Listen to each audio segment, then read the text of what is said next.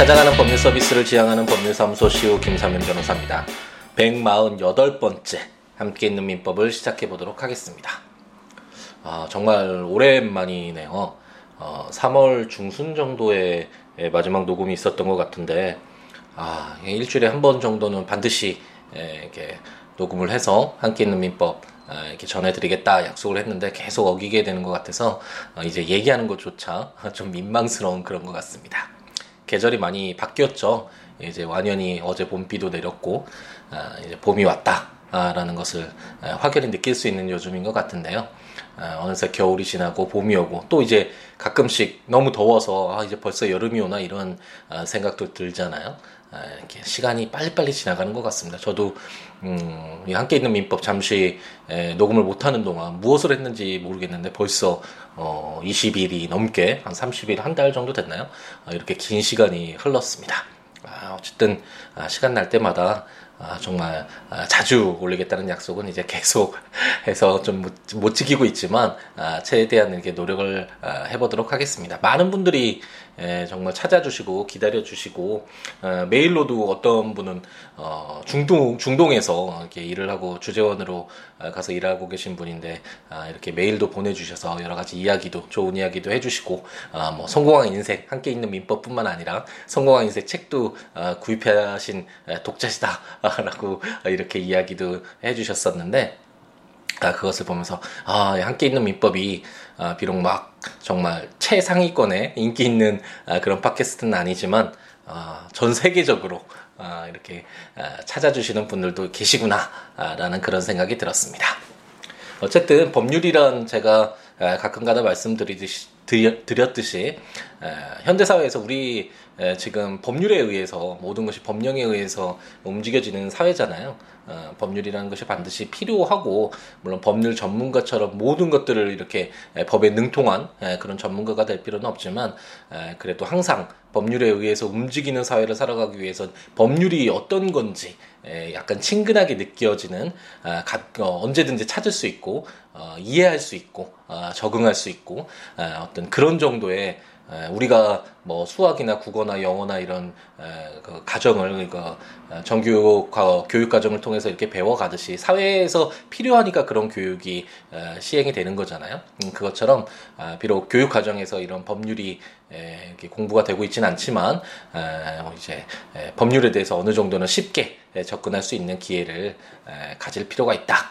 아, 그래서 함께 있는 민법이 그래도 아, 뭐또 제 자랑을 하게 되지만 이런 데 있어서는 조금이나마 아, 그래도 많은 분들에게 조금씩 그래도 좋은 의미로서 다가가고 있는 것이 아닌가라는 그런 자부심은 가지고 있습니다. 좀 더 열심히 해야겠죠.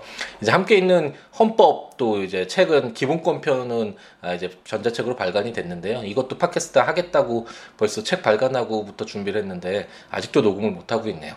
어, 헌법도 어, 대한민국 최 어떤 국가가 어, 존재하기 위해서 반드시 필요한 최상위의 법률이 바로 헌법인데 이 헌법을 알게 되면 아, 정말 우리가 국민으로서 어떤 권리가 있고 어떤 의무가 있고 그리고 왜 우리가 뭐 대통령제고 국회가 있고 헌법재판소가 있고 대법원이 있고 이게 왜 그런가에 대한 어떤 통치 구조 그런 부분도 알 수 있어서 어느 정도 우리가 살아가는 이 사회를 바라보는 데 도움이 많이 에, 되는데 어쨌든 그것도 팟캐스트로 이제, 아, 이제 시작을 하려고 하니까 아, 만약 아, 이제 시작을 하게 되면 관심을 갖고 들어주셔도 아, 좋을 것 같습니다. 아, 빨리 돌아가죠. 이제 사실 채권 총론의 마지막이잖아요. 어, 채권 총론이 실질적으로는 어, 지난 시간에 이제 혼동을 보면서 채권의 소멸 사유의 마지막 사유였잖아요. 이 혼동을 보면서 어, 실질적으로는 이제 채권 총론이 마무리됐다라고 생각을 하셔도 되겠습니다. 채권 총론이라는 건 민법 어, 채권 총칙이죠. 이 법률의 에, 명칭에 따르면 채권 총칙인데 에, 워낙 다양한 법리들이 들어가기 때문에 일반적으로 교과서에서 채권 총론이라고 이렇게 이름 진다고 말씀드렸잖아요.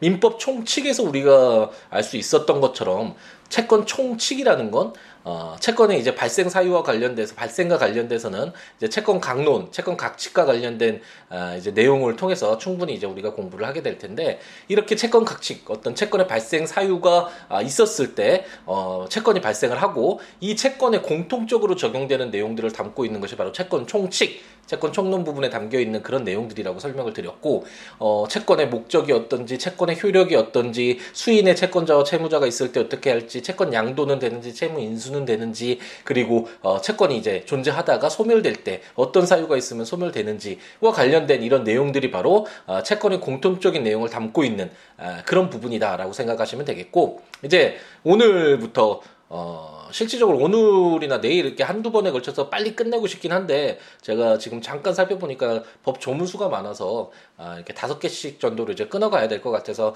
한 세네 번에 걸쳐서 갈 것 같긴 하지만요.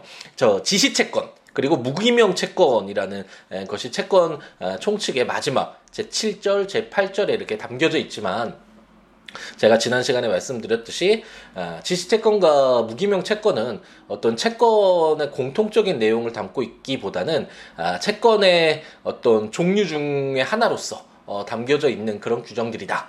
그런데 아, 우리가 제 450조 보면서 어, 지명채권에 대해서 공부를 했잖아요. 그 지명채권의 대항 요건과 관련돼서 우리가 공부를 많이 했었는데 이런 지명채권 그리고 제 7절에서 지시채권 그리고 제 8절에서 아, 무기명채권 어떤 채권의 종류를 담고 있고 제가 지시채권은 어음을 생각하고 무기명 채권은 그 상품권을 생각하면 된다라고 설명을 드렸었는데 어, 이건 채권원의 어떤 공통적인 내용을 담고 있기보다는 아, 이런 어떤 채권의 종류로서 아, 이렇게 무기병 채권과 지시 채권이라는 것이 있다라는 정도의 에, 뭐, 민법이라는 게 일반법 가장 기본법이니까 어, 법인에서도 우리가 살펴보았듯이 기본적인 내용은 담겨져 있어야 되잖아요. 어떤 이런 사적 어, 어떤 규율로서 기본법으로서 어, 존재하는 민법이기 때문에 아, 이런 법인을 통해서도 제가 설명을 드렸듯이 아, 이제 구체화돼서 좀 더 상세하게는 상법, 상행위를 하는 영리 활동을 하는 이런 법인과 관련된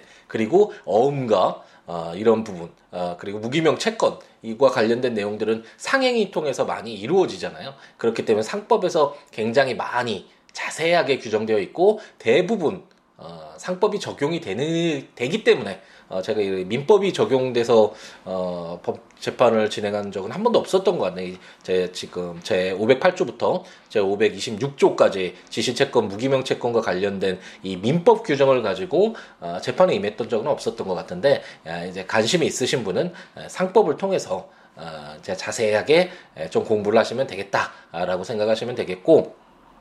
일반 공부할 때는 사실 아, 이 부분을 공부를 하지 않죠 민법 공부할 땐 이제 상법 공부할 때 어음법 공부할 때 좀이 아, 지시채권과 관련된 에, 내용들 아, 또 수표와 관련된 이런 내용들을 좀 자세하게 공부를 하게 되는데 민법에서는 사실 공부를 그렇게 많이 안 하기 때문에 이 조문들이 아, 저에게도 조금 생소하게 에, 느껴지는 것이 있고 어, 상법에서 어음법이 굉장히 좀 어, 저한테는 어렵더라고요. 이게 어, 우리가 현실에서 물론 좀 어, 어떤 자영업을 하시거나 아니면 뭐 어, 어떤 사업을 하시거나 이런 분들은 어, 어떤 뭐 사업을 운영하면서 이런 어음이 어느 정도는 뭐 잘 쓰이겠죠. 쓰, 어, 예전에는 특히 더 많이 쓰였다는 걸 알고는 있는데 어, 어, 대, 대부분이 요즘에는 어떤 이런 어음보다는 어, 수표 아니면 이게 카드나 뭐 이런 아니면 이런 인터넷 거래를 통해서 많이 이루어지잖아요. 그래서 예전과 아, 비교했을 때 이 어음을 실질적으로 우리가 보기가 아, 그렇게 쉽지 않고요. 저도 그래서 공부할 때 어음법 공부할 때 아, 여러 가지 막 찾아서 책에도 나와 있는 것도 보고 뭐 인터넷을 통해서도 확인해서 이런 어음들이 어떻게 생겼는지 예, 그런 것부터 다시 시작했었던 그런 기억들이 새로운데 아마도 지금 어, 함께 있는 민법 들으시는 분들도 어, 어음 뭐 상표권은 많이 보셨겠죠. 이런 상품권 같은 것들은 많이 보셨을 텐데 예, 어음을 어, 한 번도 못 보신 분들도 꽤 계실 거라는 그런 생각이 드네요. 그래서 어음 뭐 이름은 많이 들어보셨을 텐데 이런 어음과 관련된 가장 대표적으로 어음을 생각하면서 아, 이제 지시채권 아, 이 규정들을 읽어나가면 된다라고 생각하시고 가볍게 빨리 읽고 어, 정리를 해보도록 하겠습니다. 제 508조는 지시채권의 양도 방식이라는 제목으로 지시채권은 그 증서에 배서하여 양수인에게 교부하는 방식으로 양도할 수 있다라고 규정하고 있습니다. 또 이와 관련된 내용 우리가 어디에서 공부는 했죠. 이 내용 어느 정도 좀 친숙하지 않으신가요? 에, 이거 질권 우리가 공부를 할 때 질권과 양도하는 그런 어, 방법에서 어, 우리가 이 지시 채권을 때 어떨지 무기명 채권을 때 어떨지와 관련된 내용들을 에, 잠깐 언급을 했었잖아요. 에, 그런 내용하고 비슷한데 이 지시 채권 그러니까 어음은 어떻게 그러면 양도를 할 것인가 어떻게 제3자에게 에, 전해줄 것인가와 관련된 내용이 바로 578조에 에, 규정되어 있다라고 생각하시면 되는데 어, 어음 생각하면 어, 그 앞에 뭐 금액이 얼마인지 발행일은 언제인지 발행하는 사람 누군지 뭐 이런 내용이 담겨져 있고 그 뒷장을 보면 일반적으로 그, 그 받는 사람 그리고 이름 적혀져 있고 어, 뭐 이걸 배서함 또는 뭐 양도함 뭐 이런 내용들이 적혀져 있는 경우가 있거든요. 아, 이런 것들이 바로 지시채권이라고 할 수 있는데 이걸 배서라고 하는데 이 지시채권 어음은 그 증서의 배서에서 아, 이렇게 양수인에게 교부하는 그 넘겨주는 방식이죠. 교부하는 방식으로 아, 양도할 수 있다라고 해서 아, 어음의 지시채권의 양도 방식을 아, 규정하고 있습니다. 근데 배서의 방식과 관련돼서는 아, 다다음 조 510조를 보면서 한번 보죠. 제 509조 이제는 환배서라는 제목으로 제 1항 지시채권은 그 채무자에 대하여도 배서하여 양도할 수 있다. 제 2항 배서로 지시채권을 양수한 채무자는 다시 배서하여 이를 양도할 수 있다라고 규정하고 있습니다.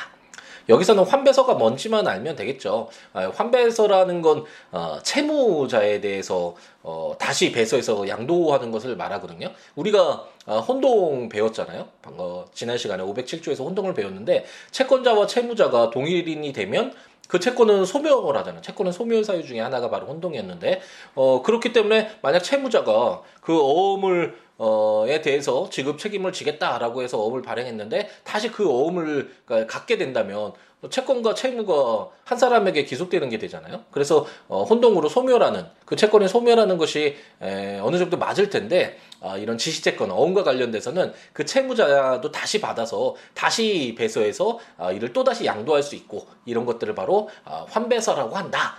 뭐 혼동처럼 그런 어떤 채권, 어음 채권이 소멸되지는 않는다라는 정도로만 이해하시고 환배서다 이게 라고 생각하시면 되겠습니다. 제 510조는 배서의 방식, 조금 전에 배서와 관련돼서 한번 여기 510조를 통해서 살펴보겠다고 말씀드렸죠.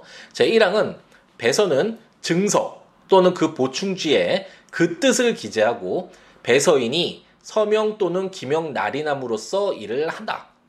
제2항 배서는 피배서인을 지정하지 아니하고 할 수 있으며 또 배서인의 서명 또는 기명 날인만으로 할 수 있다라고 규정하고 있습니다. 아, 방금 전에 제가 잠깐 언급했는데 배서라는 게 뭔지 아, 대체적으로 보충지도 쓴다고 하는데 저는 보충지를 어, 보지는 못했고 증서의 그 뒷장에 보면 그 배서하는 사람이 아, 이게 누구누구 이름하고 이름 쓰고 거기에 서명 이제 서명하고 날인하고 날인하거나 도장을 찍거나 아니면 어, 아, 이름을 쓰고 날인을 하거나 아니면 서명을 하거나 사인을 하거나 아, 이런 식으로 이렇게 진행 아, 적혀져 있는데요. 이렇게 아, 누구 누구에게 이 어음을 아, 양도한다. 아, 이렇게 이런 식으로 해서 그 뜻이라는 게 바로 이 배서의 뜻이잖아요. 이 어음은 채권이 누구에게 이제 기속된다라는 그런 뜻을 기재하고 이제 서명 날인함으로써 이런 아, 식으로 배서가 아, 진행이 되는데 제 510조 제 2항은 약식 배서라고 해서 피배서인 제가 피자가 뭐 어떤 용어에 들어갔을 때 어떤 뜻이라고 설명을 드렸죠?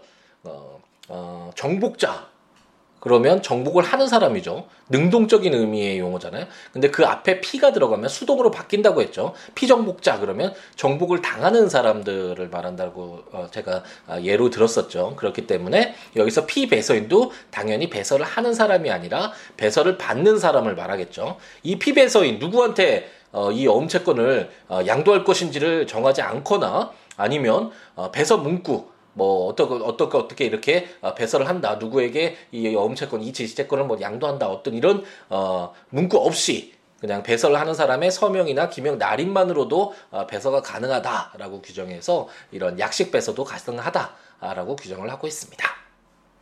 많이 이렇게 잘 딱딱 들어오지 않으실 것 같네요. 이게 많이 현실에서 어, 어음이 그렇게 많이 우리 일반적인 일상에서는 어, 물론 거래를 하시는 어떤 상행위를 하시는 분들은 어, 이제 어음법이나 이런 상법에서 어, 많이 이제 활용을 하겠죠. 이제 적용을 하면서 근데 일반적으로는 이렇게 많이 안, 못 보게 되는 거기 때문에 저도 사실 어음을 한 번도 사용을 해본 적이 없는 것 같아요. 실제로는 에, 그렇기 때문에 에, 눈앞에 딱 그려지는 그런 모습이 아니어서 그리고 실, 일, 실상 일상에서 어, 흔히 쓰, 사용하는 그런 어, 어떤 제도가 아니어서 우리에게 일반적으로 어, 그래서 약간 좀 생소하고 어렵긴 한데 이러 이런 게 있구나. 어, 음이라는 게 뭐 이렇게 배설을 통해서 어, 양도가 되고 뭐 환배서라는 거 채무자가 다시 그 어음을 받아서 또 다시 사용할 수 있는 뭐 환배서도 있구나. 그럼 배서는 어떻게 해야 되냐 이렇게 아, 배서인이 서명 기명 날인하고 그 배서한다라는 뜻을 기재하는 거구나. 그리고 뭐 약식 그 배서라고 해서 피배서인 그 배서를 받는 사람도 어, 정하지 않고 아, 이렇게 배서인의 서명 날인만으로 가능하구나. 이런 식으로 정말 간단하게 아, 넘어가도록 하겠고요. 제 511조는 약식 배서의 처리 방식이라는 제목으로 배서가 전조 제2항의 약식에 의한 때에는 소지인은 다음 각호의 방식으로 처리할 수 있다. 제1호 자기나 타인의 명칭을 피배서인으로 기재할 수 있다. 제2호 약식으로 또는 타인을 피배서인으로 표시하여 다시 증서에 배서할 수 있다. 제3호 피배서인을 기재하지 아니하고 배서 없이 증서를 제3자에게 교부하여 양도할 수 있다. 라고 규정을 하고 있습니다. 그러니까 510조에서 2항에서 약식 배서라는 거. 원래는 정식 배서는 그 증서에 이제 이 지시태권 이 어음을 어, 누구 누구에게 피배서인에게 이렇게 배서해서 양도한다 넘겨준다라는 그런 뜻을 담기 어, 적고 어, 배서인이 그 넘겨주는 사람이 서명 또는 기명 날인해서 이렇게 하는 게 정식 배서인데 이런 피배서인 누가 받는지를 정하지 않고 또는 배서인의 서명 날인만으로 어, 아무 뜻도 기재하지 않고 이렇게 할 수도 있다고 했잖아요. 그랬을 때 그런 어음을 받았을 때 그런 지시채권을 받은 사람이 어떻게 처리할 것인가라는 것이 의문이 들 수 있는데 이렇게 자유스럽게 뭐 자기 명칭을 적어도 되고 아니면 어 약식으로 본인이 또다시 뭐 어, 그냥 서명 날인만으로 하거나 아니면 피배서인 정하지 않고 또 어, 이렇게 넘길 수도 있고 음, 제3호에 따라서 그냥 아무런 조치 없이 어, 증서를 제3자에게 교부해서 그냥 양도도 할 수 있다. 이렇게 약식 배설을 받았을 땐 좀 더 자유스럽게 처리할 수 있다라는 것이 511조다라고 생각하시면 되겠습니다. 제 512조는 소진 출급 배서의 효력이라고 해서 소진 출급의 배서는 약식 배서와 같은 효력이 있다라고 규정을 하고 있습니다. 소진 출급 배서라는 게 뜻이 뭐냐? 라는 것이 의문이 들 수 있는데 말 그대로 소지한다는 건 가지고 있는 거잖아요. 근데 그 가지고 있는 자에게 증서에 기재되어 있는 금액을 지급하는 그런 뜻을 기재한 배서가 바로 이걸 가지고 있는 사람에게 이 증서를 뭐 가지고 있는 사람에게 지금 이 지시태권 어음에 기재된 금액을 뭐 지급한다 뭐 이런 뜻이 기재된 배서가 바로 어, 소진 출급 배서다라고 생각을 하시면 되겠고 이제 이 소진 출급 배서 받았을 때는 뭐 어떤 그런 뜻이 기재되어 있지 않거나 아니면 피배서인이 기재되어 있지 않은 누가 이제 받는지 뭐 갑돌이면 갑돌이 을돌이 을돌이 이렇게 기재되어 있지 않기 때문에 이걸 소지하고 있으면 이 어음을 소지하고 있는 자에게 이 어음 금액을 준다. 어떤 이런 뜻이기 때문에 약식 배서와 유사하잖아요. 그렇기 때문에 소진 출급의 배서도 약식 배서와 같은 효력이 있다라고 규정을 하고 있습니다. 아, 저도 어, 현실에서 많이 사용을 하지 않고 이 조문들을 또 이제 어음법 아, 사법고시 공부할 때 보고 거의 예, 못 본 것 같네요. 어음과 관련된 어, 그러네요. 사건 재판도 예전에 초창기에는 조금 했었던 것 같은데 어, 제가 본격적으로 이제 좀 어느 정도 어, 경력을 갖고 이제 재판에 임했을 때는 어, 이 어음과 관련된 에, 그 재판도 거의 어, 없었던 것 같습니다.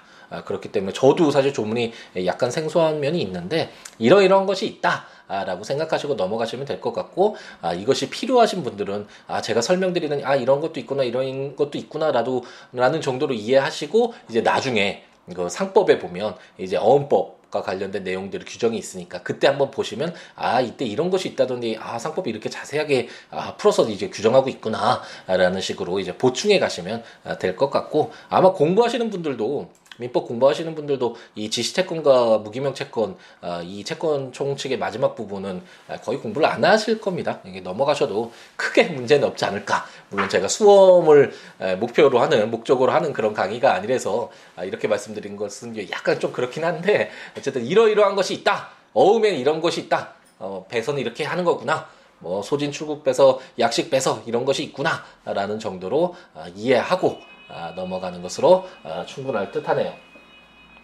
아, 요즘에 좀 정신이 없어서 오늘 또 이제 하지 않으면 또 4월 달도 어, 훌쩍 어, 떠날 것 같아서 시간이 지나갈 것 같아서 서둘러 빨리 좀 진행을 해 봤습니다.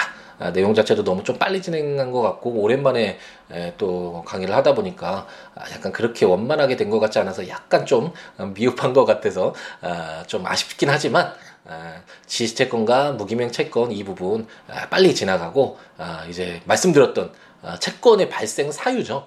일반적으로는 계약을 통해서 많이 이루어지나요? 이 지잖아요. 그래서 아마도 가장 재밌는 부분이 아닐까. 라는 생각을 합니다. 매매 계약이 나오고 임대차 계약이 나오고 도급 계약이 나오고 그리고 누구 때렸을 때 손해배상 책임 발생하는 불법 행위가 나오고 어떤 이런 우리 현실에서 어, 접할 수 있는 그런 내용들이 이제 채권 에, 각직 부분에서 나오니까 어, 좀더 어, 재미있게 그리고 수월하게 접근할 수 있지 않을까라는 그런 생각을 가져봅니다. 아, 빨리빨리 좀 진행을 해서 어, 어쨌든 함께 있는 민법 어, 제가 한 2년 됐죠. 이제 시작한 지 2년을 어, 향해서 가고 있는데 어, 처음 시작할 때 정말 순수한 마음으로 애착도 있고 어떤 사명감도 있고 아, 어떤 그렇기 때문에 마무리를 잘 하는 처음 시작하고 중간에 포기하지 않는 우리가 천리만은 아니더라도 그 목표점까지 함께 읽어 나가기로 약속을 제가 드렸었는데 잘 마무리될 수 있도록 친족편 상속편까지 잘 진행될 수 있도록 열심히 해보도록 하겠습니다.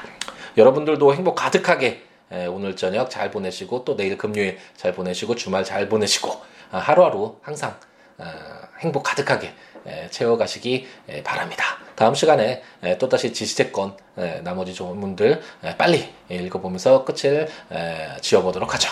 다음 시간에 뵙겠습니다. 감사합니다.